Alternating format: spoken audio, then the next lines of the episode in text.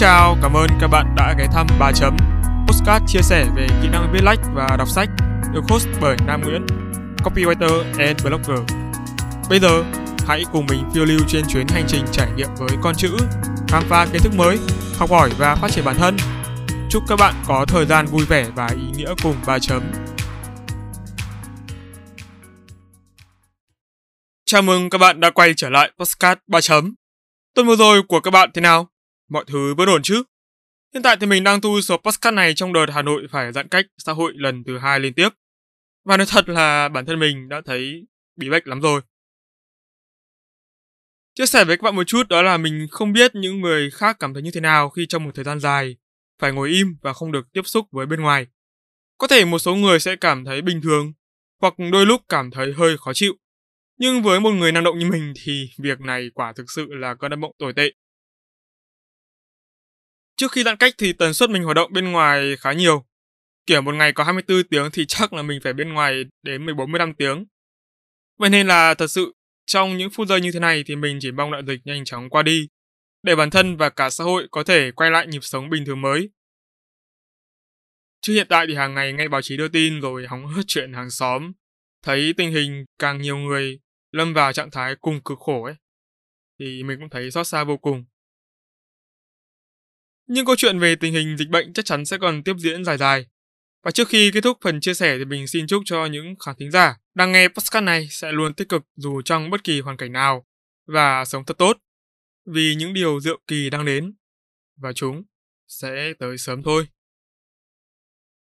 Trong episode tám tuần trước thì chúng ta biết được rằng tốc độ viết là một trong những yếu tố quan trọng nhất ảnh hưởng đến năng suất công việc.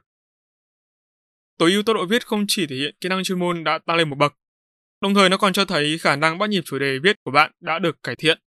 Thế nhưng mà như mình đã nói thì việc cải thiện tốc độ viết là chưa đủ.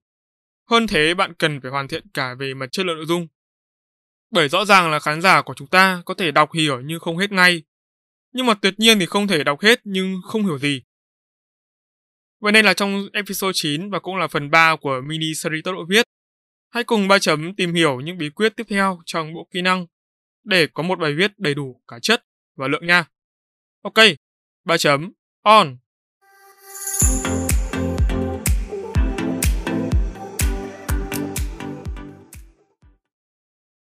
Trước khi bắt đầu thì mình có hai lưu ý nho nhỏ dành cho bạn. Đó là một, podcast không cung cấp bảo bối để bạn áp dụng thành công ngay lập tức, mà Ba chấm chỉ cung cấp các hướng dẫn để bạn tự áp dụng chúng trong thực tế. Và hai, đó là dựa trên khả năng của mỗi người thì sự hướng dẫn sẽ được áp dụng và tùy biến khác nhau, theo từng nhu cầu và mục đích. Tuy nhiên, đặc điểm chung đó là mỗi người phải tự trau dồi và không ngừng tập luyện để tự tạo nên nền tảng cho riêng bản thân. Ok, let's play!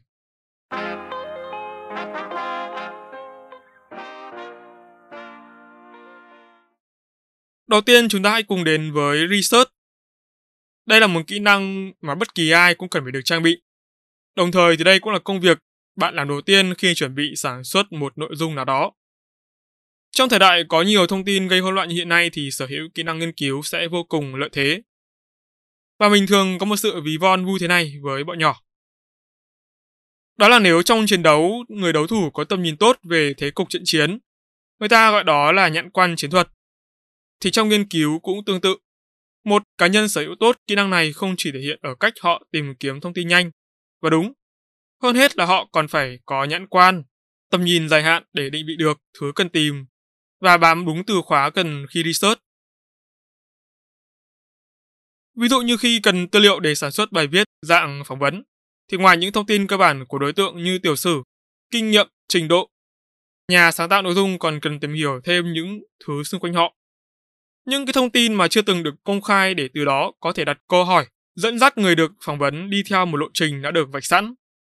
Và nói vắn tắt thì đây chính là nghệ thuật đặt câu hỏi và kể chuyện. Sau khi nghiên cứu và có đủ thông tin cần thiết thì bạn cần phải lên outline cho bài viết. Và trong phần này thì mình muốn các bạn ghim chặt từ này vào tâm trí bởi nó thực sự rất cần thiết. Ngày trước mình rất xem thường outline. Và khi đó thì mình cho rằng outline bắt buộc người viết phải tuân theo một cái lộ trình nhất định và được vạch sẵn để bài viết focus đúng trọng tâm. Tuy nhiên thì cái tác dụng thật của outline nó không hẳn đúng như những gì mình từng nghĩ trước đó. Thực tế thì việc lập outline trước khi viết bài để đáp ứng hai mục đích và kết quả. Thứ nhất đó là giúp bài viết đi đúng trọng tâm. Và thứ hai đó là giúp bản thân nhận biết kịp thời mình ta viết cái gì. Tất nhiên là outline nó không làm đứt gãy cảm xúc hay gây rườm rà trong quá trình viết. Nói chính xác hơn thì nó giúp bạn thể hiện cái cảm xúc trong nội dung được sâu sắc và có chừng mực hơn. Khi gắn bó với công việc này đủ lâu thì bạn sẽ trau dồi được một phần phẩm chất, đó là sự bản lĩnh. Và khi đó thì câu chuyện cảm xúc sẽ chẳng còn là vấn đề lớn đối với bạn. Vì đơn giản là bạn có thể tạo ra cảm xúc bất kỳ lúc nào bạn muốn. Và đôi khi bạn cũng chẳng cần phụ thuộc vào nó để hoàn thành những cái công việc đã được giao. Cũng cần phải nói thêm đó là nếu bạn yếu trong diễn đạt hay ngôn từ thể hiện kém bay bổng, nhưng mà nếu sở hữu một bố cục tốt hay gọi cách khác là outline tốt ấy, thì đó sẽ là một sự bù đắp lớn cho bài viết để chúng trở nên logic hơn. Yếu tố thứ ba đó là bạn hãy phân vùng bài viết. Về cơ bản thì đây là cách bạn giảm bớt gánh nặng khi viết bài. Nó không chỉ giúp người viết thoải mái tâm lý mà còn đem lại ba lợi ích lớn. Thứ nhất, đó là cải thiện chất lượng viết. Thứ hai, tăng tốc độ tối đa khi viết. Và cuối cùng đó là làm nổi bật được nội dung của từng phần. Đầu tiên thì chúng ta hãy cùng đến với lợi ích đầu tiên, đó là cải thiện chất lượng bài viết. Để dễ hình dung thì mình sẽ lấy ví dụ về chuyện đọc sách. Chắc hẳn là trong số các bạn đang nghe podcast thì sẽ có những bạn đọc từng cuốn sách, hoặc ngược lại, đọc nhiều cuốn cùng lúc. Xét về lý thuyết thì có thể khả năng tiếp thu và vận dụng thực tế khi bạn đọc nhiều cuốn sách cùng một lúc sẽ không tốt bằng việc bạn đọc riêng lẻ. Tất nhiên là kết quả này còn phụ thuộc vào nhiều yếu tố, đối tượng và tình hình. Ở đây thì mình sẽ chỉ nhận xét chủ quan xét trên lý thuyết. Việc uh, viết cũng vậy. Trong một bài viết thì bạn hãy chia nhỏ từng phần bằng cách dựa trên outline được lập sẵn. Khi thực hiện phân vùng từng phần như thế này thì bạn có hai lợi thế. Thứ nhất, linh hoạt trong việc triển khai nội dung của bài. Từ đó bạn có thể kiểm soát tốt bố cục bài viết. Và thứ hai, đó là tăng cường sự liên kết, logic trong nội dung bài viết.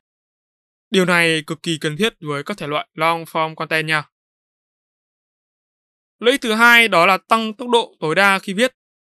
Chắc chắn rồi, tốc độ viết của bạn sẽ được cải thiện rất nhiều. Bởi vì lúc này thay vì bạn phải suy nghĩ nội dung của cả bài thì giờ đây bạn chỉ cần tập trung cho từng phần riêng lẻ đó. Nhưng mà có một lưu ý để tránh phạm sai lầm ở bước này nha. Đó là tốc độ viết được cải thiện nhờ sự giảm tải tại thời điểm triển khai nội dung. Và việc bạn bỏ qua nội dung tổng thể chỉ là tạm thời. Nó không mang ý nghĩa lược bỏ. Bạn đừng quên điều đó nha. Nếu bạn quá tập trung vào đoạn riêng lẻ kia thì sẽ rất dễ xảy ra tình trạng viết lan man. Hay tệ hơn đó là biến đoạn riêng lẻ đó thành một bài khác biệt hoàn toàn. Chính vì thế đó là hãy thật sự tập trung mỗi khi viết bài và cố gắng cân bằng cảm xúc để không bị sa đà vào những nội dung lan man. Lợi ích thứ ba đó là làm nổi bật nội dung của từng phần. Nếu kết hợp thành công cả hai yếu tố trên thì thành quả cuối cùng sẽ là chất lượng của cả phần đó được trở nên tốt hơn rất rất nhiều lần. Và tóm lại thì ở phần này, bạn cần hiểu, phân vùng bài viết nó giống như các bạn làm việc nhóm ấy. Điểm khác biệt duy nhất ở đây đó là một mình bạn đóng nhiều vai, tự làm mọi thứ, mọi việc trong những khoảng thời gian khác nhau.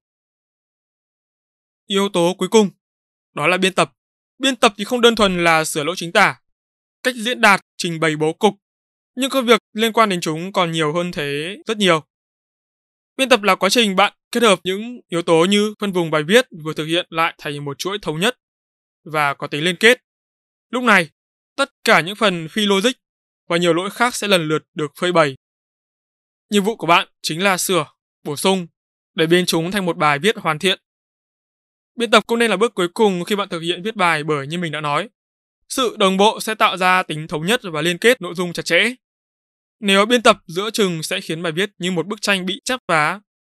Và hơn hết, cái sự chắp vá ấy nó còn không được toàn vẹn nữa cơ.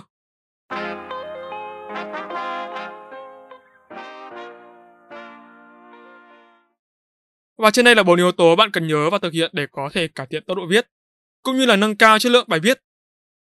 Song hành với những phần kiến thức được mình chia sẻ qua hai tập podcast, còn rất rất nhiều những yếu tố khác đóng vai trò chi phối và quyết định một phần sức hút nội dung bạn sản xuất.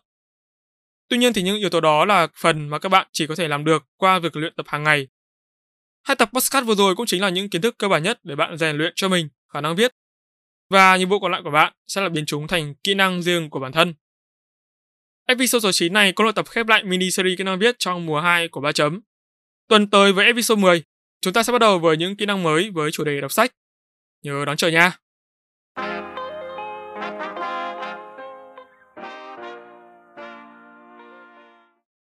Cuối cùng, nếu bạn thấy podcast này thú vị, giúp được cho bản thân và mọi người, hãy ủng hộ Ba Chấm bằng một tách cà phê nho nhỏ nhé.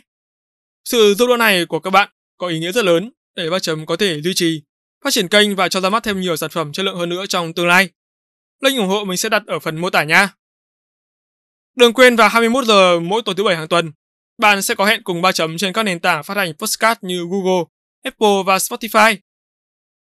Hãy nhớ đặt lịch để không bỏ lỡ cơ hội được lắng nghe những chia sẻ bổ ích về kiến thức chuyên môn từ Ba Chấm nha. Còn bây giờ, xin chào và hẹn gặp lại. Ba Chấm off!